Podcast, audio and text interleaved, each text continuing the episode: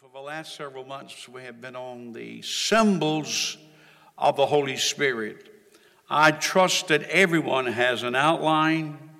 I want you to have one. If you do not have an outline, they have one, and uh, just raise your hand, and they will make sure that you are given an outline to go by. You can, you can remember a whole lot more of what you read than what, just what you hear.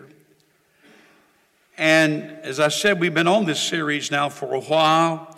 We started off with river, that's a symbol of the Holy Spirit.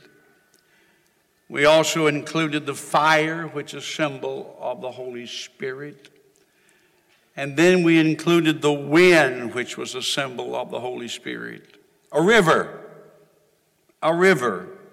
Ezekiel saw a river. The angel took him to the temple, and the great prophet Ezekiel saw a river running out from under the altar. And it flowed on and on and on. And it first of all was ankle deep. They had a measuring tape, and it was ankle deep. And then it was, this river was knee deep then it was waist deep. And they kept on traveling till the river became a river you could swim in. Now we know all of these represents the Holy Spirit. Now I wonder how in depth we are to the Holy Spirit. Are we allowing the Spirit to minister through us and to us ankle deep, waist deep? Is it enough that we can swim in. I want you to know that the Holy Spirit is active today. And I want the river of life to flow through Bethel Christian Center. I want the river of life to flow through our lives, flow down this aisle, flow down uh, the street, uh, Rose of Sharon, go out here and flow down Cole Mill Road and flow down Guess Road. And we need the Holy Spirit to flow throughout this city. To flow in our hearts and in our lives, to flow in our homes. And then we saw the Holy Spirit as a fire. God knows we need the fire to burn out the dross and all the evil and all the immorality in people's lives, the fire of the Holy Spirit. You remember the story how that Elijah challenged the, uh, the gods of Baal and how that the prophets were challenged by the great uh, man Elijah. And then, of course, you, most of you, if not all of you, know the story of how that Elijah called fire down from heaven, and the fire came and lapped up the sacrifice. The fire of the Holy Ghost that was that visited the 120 in the upper room on the day of Pentecost. The church, in order to be effective today, needs the power of the fire of the Holy Ghost. Amen? I like that. So the Holy Spirit comes not only as a, as a river, but comes as a fire. And then, thirdly, we share with you, he comes as a wind. Jesus told Nicodemus, a man that came to him, a Pharisee by night, he said, Lord, I know you couldn't do these things unless God was with you. And then Jesus got right down the business with Nicodemus. He said, Nicodemus, you must be born again. How many of you know we've got to be born again? I don't care if we're Pentecostal, Baptist, Presbyterian, Catholic, I don't care who we are. In order to make heaven, you got to be born again. That's what Jesus said. Paul, all the, the, the writers spoke of being born again. Then he talked about how that the wind blows where it wants to, Jesus to Nicodemus. It, blow, it blows where it desires to blow.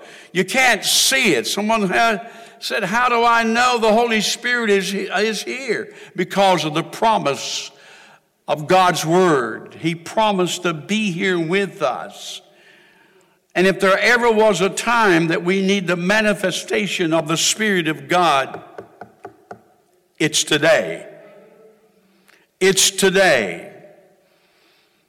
Jesus told the woman at the well that if you drink of this water, you'll thirst again, but if you drink of the water that I will give you, you never will thirst again. He spoke of the well of the water. And for those that know Jesus Christ, they have the Spirit of God in them. He comes in and he comes in as a well. But then there is another experience, and many have experienced. And John 7 talks about out of your belly or out of your innermost being, John 7 said, shall flow what? Rivers of living water. The church is not going to change the world until we can experience the manifestation of the Spirit of God as a river, as a wind, certainly as a fire of the Holy Ghost. This morning, I'd like to introduce to you another symbol of the Holy Spirit. Read with me, if you will, St. Matthew chapter 3 beginning with verse 13. Then Jesus came from Galilee to John at the Jordan to be baptized. And John tried to prevent him, saying, I need to be baptized of you, and you're coming to me? But Jesus answered and said to him, Permit it to be now. For thus it is fitting for us to fulfill all righteousness. And then John said, Okay, Jesus, I'll baptize you. When he had been baptized, Jesus came up immediately from the water, and behold, the heavens were opened to him, and he saw the Spirit of God descending like a what? A dove and alighting upon him. And suddenly a voice came from heaven saying, This is my beloved Son, in whom I am well pleased. Can you imagine that? The Holy Spirit as a dove. Let me give you several incidents, if you will, and if you notice with me, first of all, the introduction. The dove often symbolizes the Holy Spirit, and in studying the biblical background about the dove, we can see why this symbol was chosen, and we can be reminded of the Holy Spirit's qualities. The first symbol under which we see the Holy Spirit in the New Testament is the dove descending upon the head of Jesus as he was baptized in the banks of the Jordan. The dove is a symbol of peace. The dove is a symbol of hope. Notice, first of all, the symbol of dove in Genesis chapter 1 in verse 2. The earth was without form. Most of us know this verse. Verse 2 The earth was without form and void. And darkness, darkness was on the face of the deep, and the Spirit of God, notice these words, was hovering over the face of the waters. So, this world, this world that was created, not evolving, and things have been evolving. But Jesus Christ was there. God the Father was there, and the Holy Spirit was there like a bird or like a dove, hovering, hovering. I want to read the Amplified of that verse. The Amplified explains it even deeper. The earth was formless and void, or a waste and emptiness and darkness was upon the face of the deep, primeval ocean that covered the, the unformed earth. The Spirit of God was moving.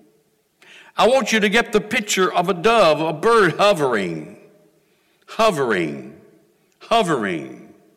The Spirit of the Lord was hovering, brooding, one word says, over the face of the water.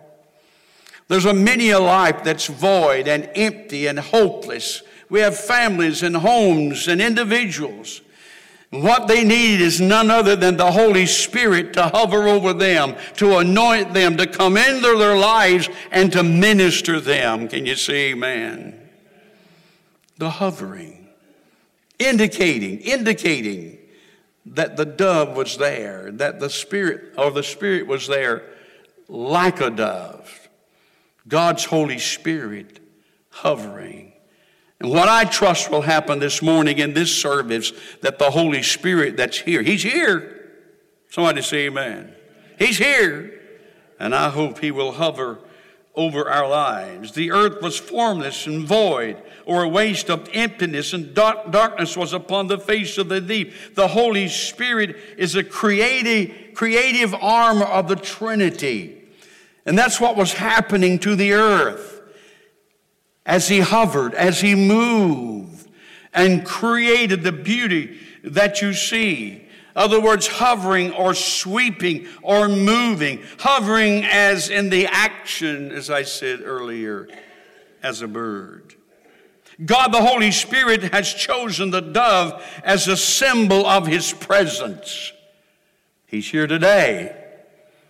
Let me say it again. The Holy Spirit is here today in my, in your life. Every believer has the Spirit of God on the inside. And He's moving if you allow Him to in our hearts. This figure is the first implied in the creation accounts when the Holy Spirit hovered over the waters. What a great symbol. What a great thought that the nothingness, the emptiness, is your life empty? Is it hollow? Is it, you, you, get up every day and it's just a drag, and your marriage is not what it should be, and work is not what it should be. Invite the Holy Spirit. Invite the manifestation of the Holy Spirit in your life and let Him hover, let Him move, let Him manifest Himself in your life. Wow. Wow. The dove during the flood, Genesis chapter 8, verses 6 through 12. I love this story. So it came to pass at the end of 40 days, most of us know of the deluge that came, the judgment of God on mankind because of his sins. And the only people that wrote it out was Noah and his family. Noah and his family and it rained for 40 days and 40 nights. Noah didn't know what was going on the outside. He didn't know. So, in order for him to find out what's going on, let's notice what the writer of Genesis said that Noah opened the window of the ark which he had made. Then he sent out a raven which kept going to and fro until the waters had dried up from the earth. He also sent out from himself a dove to see if the waters had receded from the face of the ground. But the dove found no resting place for the sole of her foot. And she returned into the ark to him, for the waters were on the face of the whole earth. So he put out his hand, Noah did, and took her, and drew her into the ark to himself. And he waited yet another seven days. Follow me. And again he sent the dove out from the ark. Then the dove came to him in the evening, and behold, a freshly plucked olive leaf was in her mouth. And Noah knew that the waters had receded from the earth. He waited yet another seven days and sent out the dove, which had which did not return again to him. Three times. Three times. The old raven. I used to think crows was raven until I went to Alaska and I saw ravens. Ravens are bigger than crows, not as big as buzzards. Ravens. Ravens, big birds. He sent out the raven first. He didn't come back. Where was he at? He was landing on dead bodies and eating them. I mean, I mean, the evil. That raven sort of reminds me of Satan, evil that will just be as evil as he can be. But the dove would not, would not land on those dead bodies. The dove is holy, pure. It represents the Spirit of God, which is holy and pure and powerful. Great story. I'm sure you've read this story of Noah. Ferlin Husky, Ferlin Husky. That name don't mean much to any of you, hardly, except us older heads. Here's what he said about it.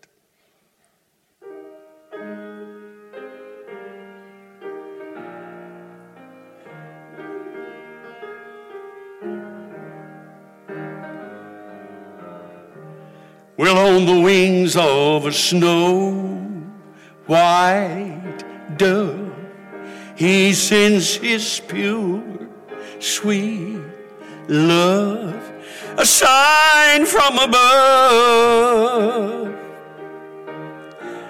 On the wings of a dove,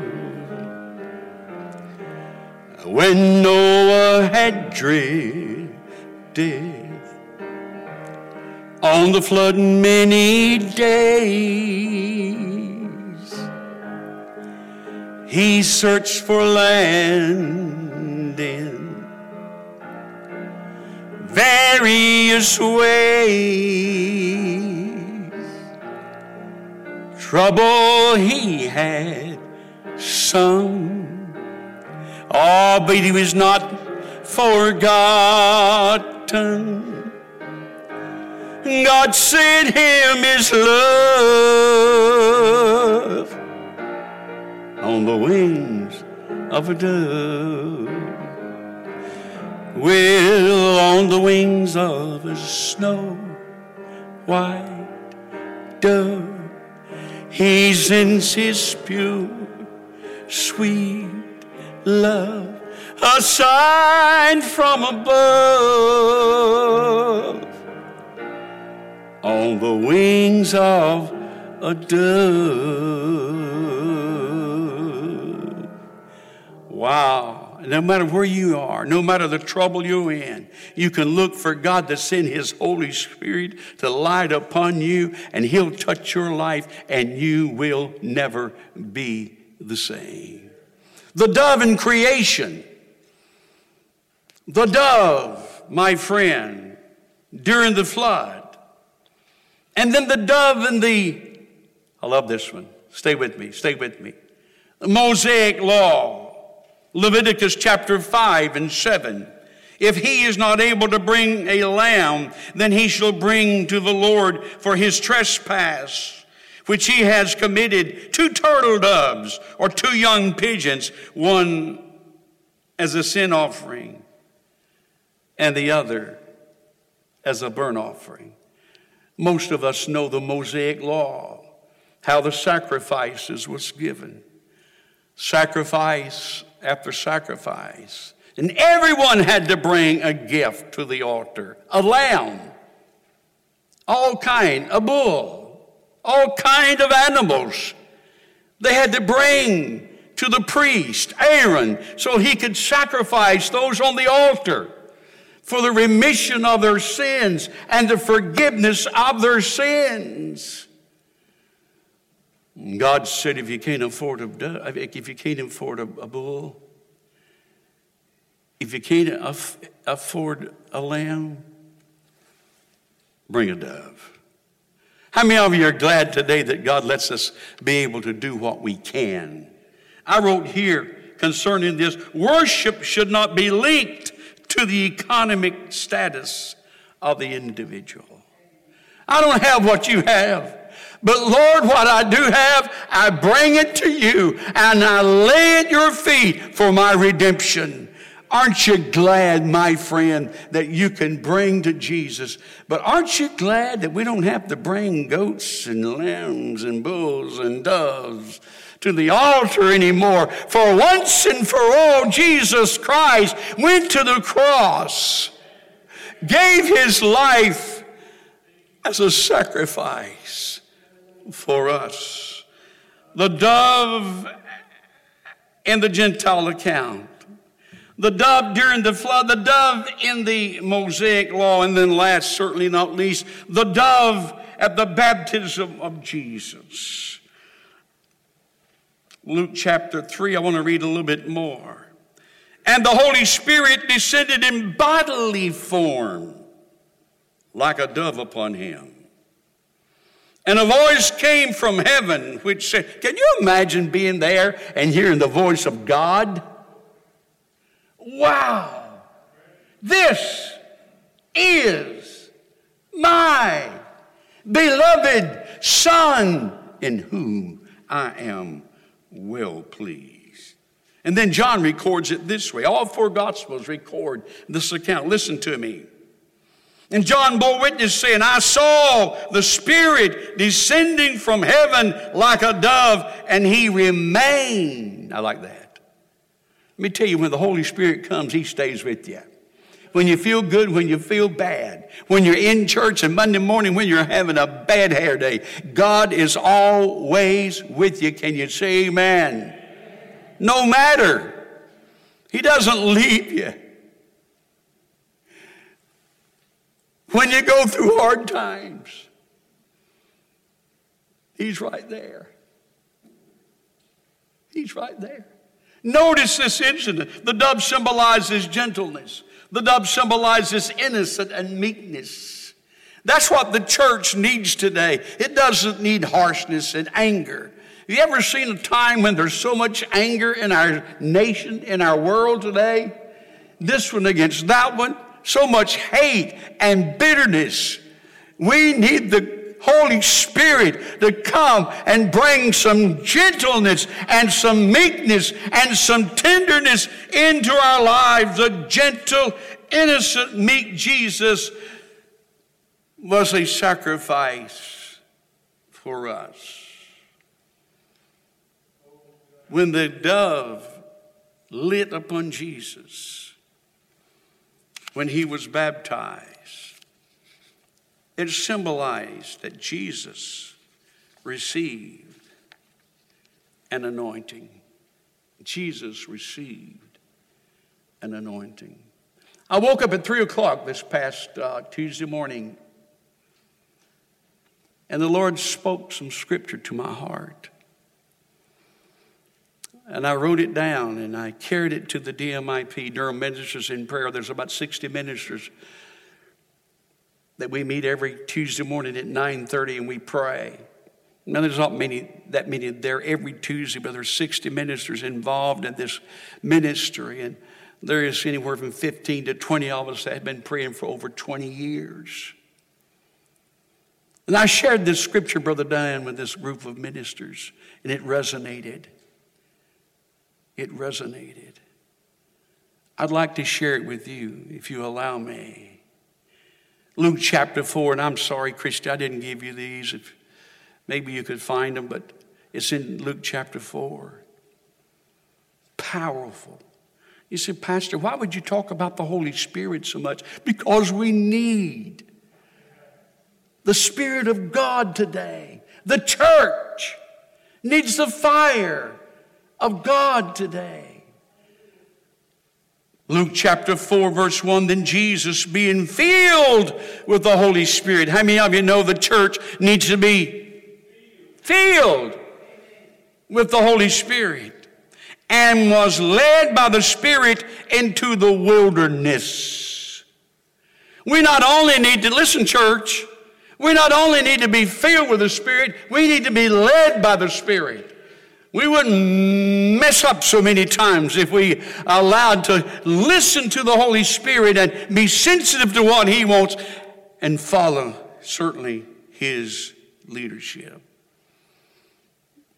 Of course, the physician Luke records there how that in the wilderness that he was tempted 40 days and 40 nights.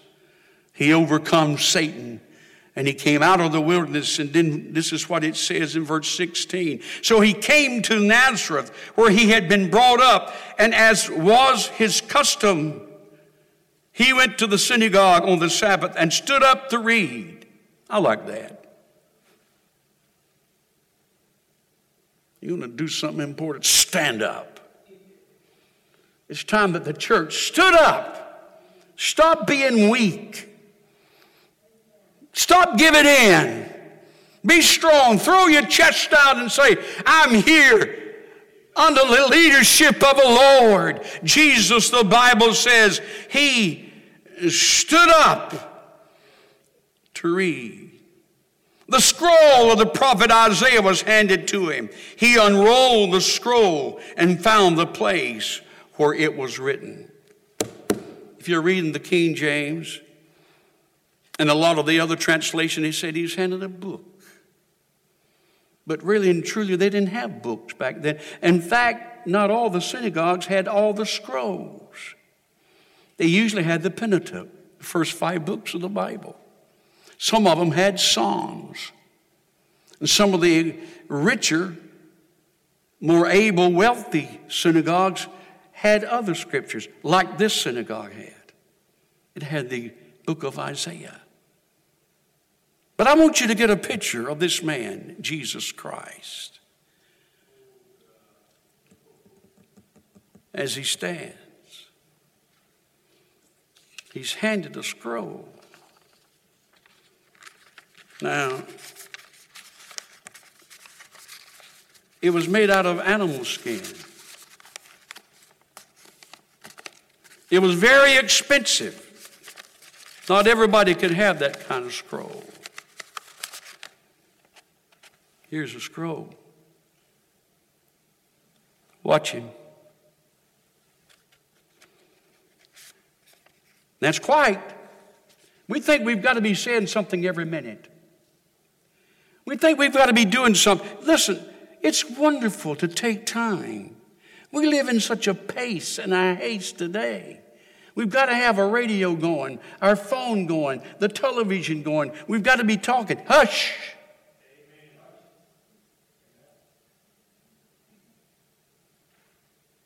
Be quiet. He unfolded the scroll. Notice what he turned to. It took time to turn to that particular place. It was not having a Bible with chapters and verses, and it took time. Listen to me. He got that scroll and he said, Spirit of the Lord is upon me. Because he has anointed me. Notice, if the church needs to know its responsibility, responsibility and its duty today, what am I supposed to be doing today, Pastor? He has anointed me. Preach the good news to the poor. He has sent me to announce release, pardon, forgiveness to the captives, and recovery of sight to the blind. I believe that was a physical blindness, but I believe more than that, it was a spiritual blindness. This country, I don't know what's wrong with people today. I don't know about Washington, D.C. today. What in the name of the Lord is going on in people's mind? I'll tell you what it is, they're blinded. They need the Spirit of God to come on them and get rid of the scales from their eyes so they can see common sense.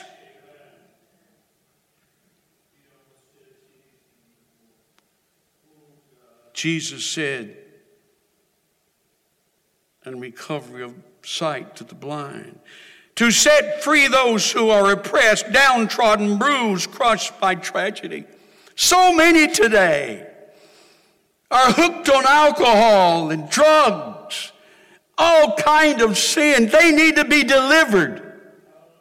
And now lay me down to sleep prayer is not going to get it done. We're going to need to pray through and get the manifestation and the moving of the Spirit of God. And the church needs to have an early church experience of the anointing and baptism of the Holy Ghost.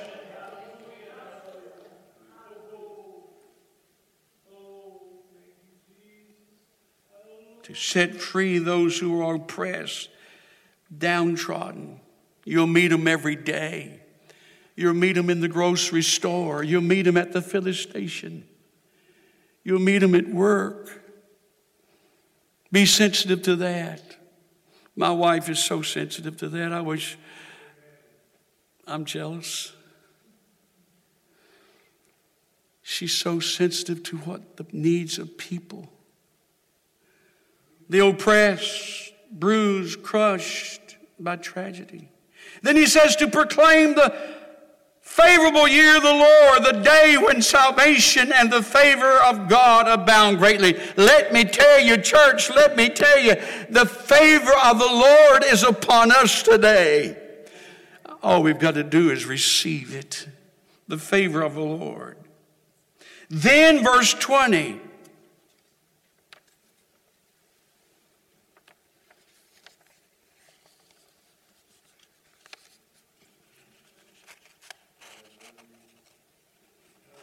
I don't know why Luke recorded it, but he did. He took time to roll it up. We're in such a hurry today. We get to church just when the bell rings and we leave after, right after the amen and we got to. God help us to stop. Bask in His presence. Take time to unroll the scroll. Take time to fold it up. Take time, and Jesus, the Bible says, handed it to the attendant. Didn't stop there. Didn't stop there. And then he sat down. He knew when to stand up, and he knew when to sit down. And the Bible says he sat down and he taught them. I mentioned the Mosaic law and the sacrifices. If you've ever studied the temple and the furniture that was in that temple, all the furniture that was there that the priest used and sacrificed every day over and over and over again those lambs and those animals they had for the atonement of their sins to continue sacrifice. But there was one piece of furniture that was not in the tabernacle. It was a chair because the priest never finished his job. But Jesus, my Lord, your Lord, our God, our Savior, our Redeemer, sat down.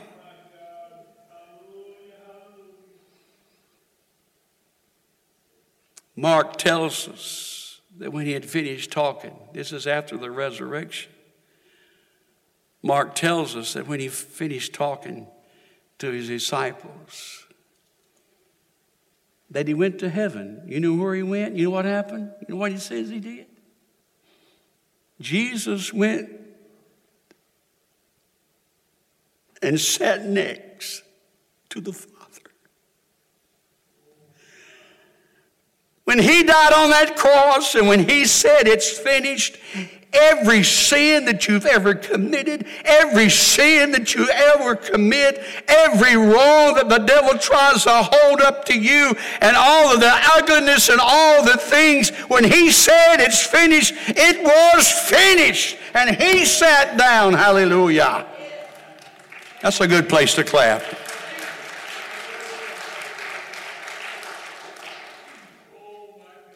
It's done. No more sacrifices. There's no more blood. Because that shed blood on Calvary was sufficient for every person that ever lived. The Bible says, and when he finished, he rolled up the scroll, having stopped in the middle of the verse, gave it back to the attendant, and sat down to teach. And the eyes of all those in this synagogue was attentively fixed on him. He began speaking to them. God spoke this morning. Oh, I know I've spoke. But I trust, I trust that the Holy Spirit has used me. And I humbly say that.